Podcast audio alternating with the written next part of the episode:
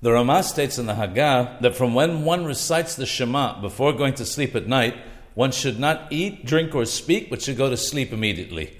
But what happens if a person is unable to fall asleep immediately? The Ramah comments that in such a case, a person should keep repeating the Shema till he falls asleep. The Mishnah Berurah expounds that one who has difficulty falling asleep can also say other verses of Rahamim, mercy, or think words of Torah, it says in Ben Ish Hai that generally speaking, when one reads the Shema before going to sleep, one has to be careful not to allow sleep to overtake him in the middle of his reading, but must force himself to read all the verses correctly. In a case where one is unable to fall asleep right away, however, he also mentions that one should think of words of Torah in order to fall asleep while saying them.